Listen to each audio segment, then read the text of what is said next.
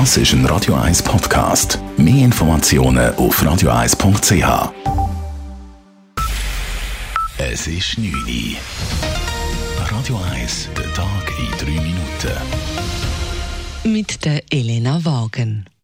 Spanien zählt in der Schweiz neu zum Corona-Risikogebiet. Das BAG hat die Liste heute um sieben weitere Länder ergänzt, unter anderem auch mit Rumänien, den Bahamas oder Singapur. Von der Quarantänepflicht erfasst ist allerdings nur das Festland von Spanien, wie Patrick Mattis vom BAG vor den Medien bekannt gibt.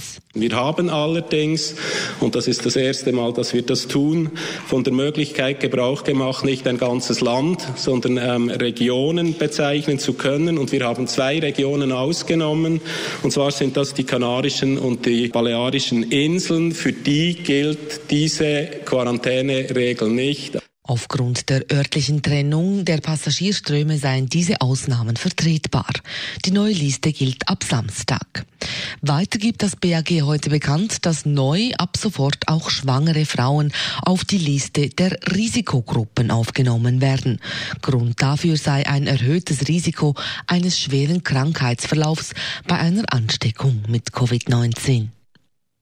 Um die Einhaltung der Quarantänepflicht zu überprüfen, kontrolliert der Kanton Zürich neu alle Flugpassagiere, die aus einem Corona-Risikoland zurückfliegen, selbst und systematisch.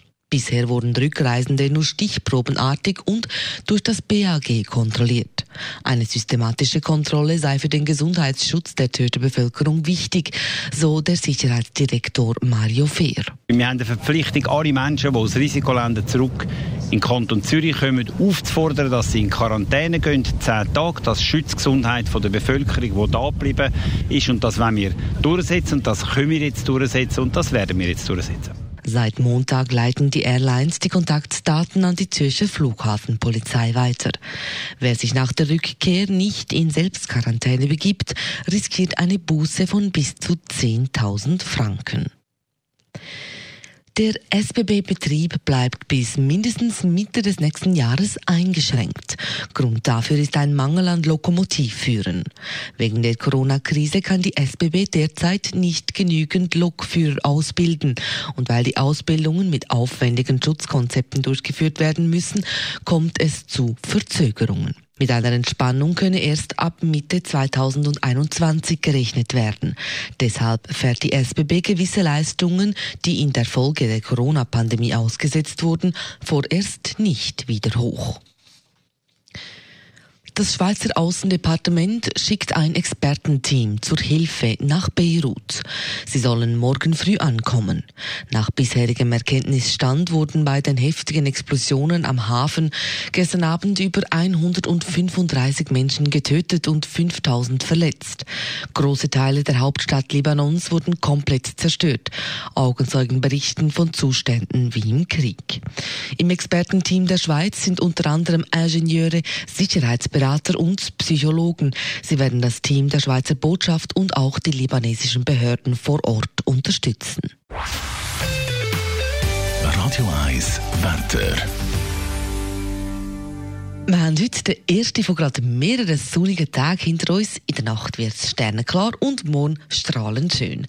Es gibt höchstens ein paar wenige Schleierwolken. Morgen Morgen starten wir mit kühlen 10 bis 12 Grad im Tag und am Nachmittag gibt es dann aber bis zu warmen 27 Grad. Ein ähnliches Bild dann auch am Freitag. Aufs Wochenende hin wird es wieder 30 bis 32 Grad warm. Das war der Tag in drei Minuten.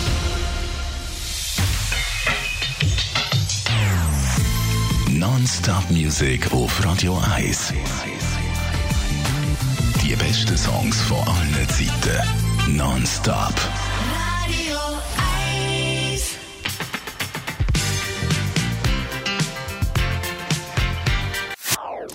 Das ist ein Radio 1 Podcast. Mehr Informationen auf radio1.ch.